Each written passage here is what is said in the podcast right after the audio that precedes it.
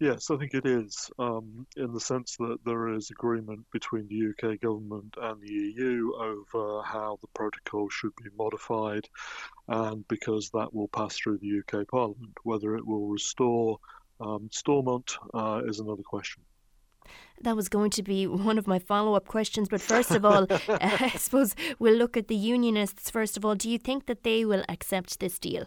Uh, to be honest, it's a bit too soon to tell. It all depends on what they make of the so called Stormont brake, the ability uh, of um, uh, MLAs to prevent um, EU legislation applying in Northern Ireland. Uh, as yet, there's been no comment on that, uh, and that's going to be the deal breaker as far as they're concerned. And how soon do you think that we'll see a vote on this? Rishi Sunak said it would come in due course. I think it'll be relatively quick. Um, he'll want a period uh, of arm twisting uh, from his whips uh, to try and get as many Conservative MPs as possible to vote for it. Um, but he won't want uh, a, long delay. He won't want to uh, give um, uh, figures like Boris Johnson uh, time to lay into the the deal um, uh, in the newspapers, etc. So, relatively soon. And do you think that the vote will pass when it goes to the UK Parliament?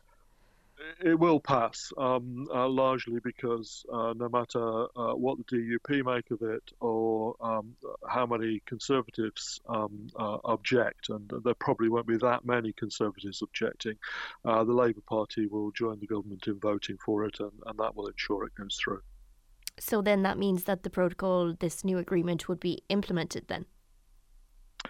Um, yes, but that rather depends on still on what happens in Stormont. Um, uh, you don't probably need Stormont to be in place to, to, to get the deal through or to get the, it working, but um, it will delegitimize uh, the deal if Stormont's not working and if the so called Stormont brake can't be operationalized by Northern Ireland politicians. Well, I suppose time for the hard question the DUP and that Stormont brake. Do you think that those obstacles can be overcome? If you were to be a betting man, what would you hedge your bets on?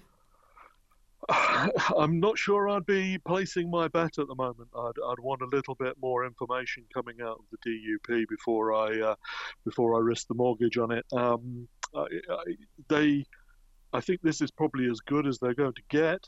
Uh, but um, you know, sort of, they might calculate that electorally, um, uh, still too many unionists want a total scrapping of the protocol, and therefore that they should hold out uh, uh and see if they can uh, secure. Um, uh, more um, support in the north and possibly new elections and overturn the the vote that came for Sinn Féin in the last one.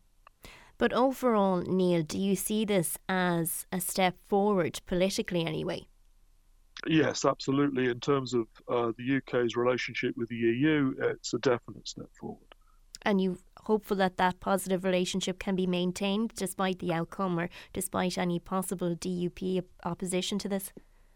I think so. I don't think um, that there's a mood in the UK or the EU to go back on this deal. Um, I think they both sides realise that this is a fair deal for everybody. Um, but you know that's not necessarily the way that the DUP is going to read it, and that's going to affect uh, the operation of Stormont uh, in the longer term.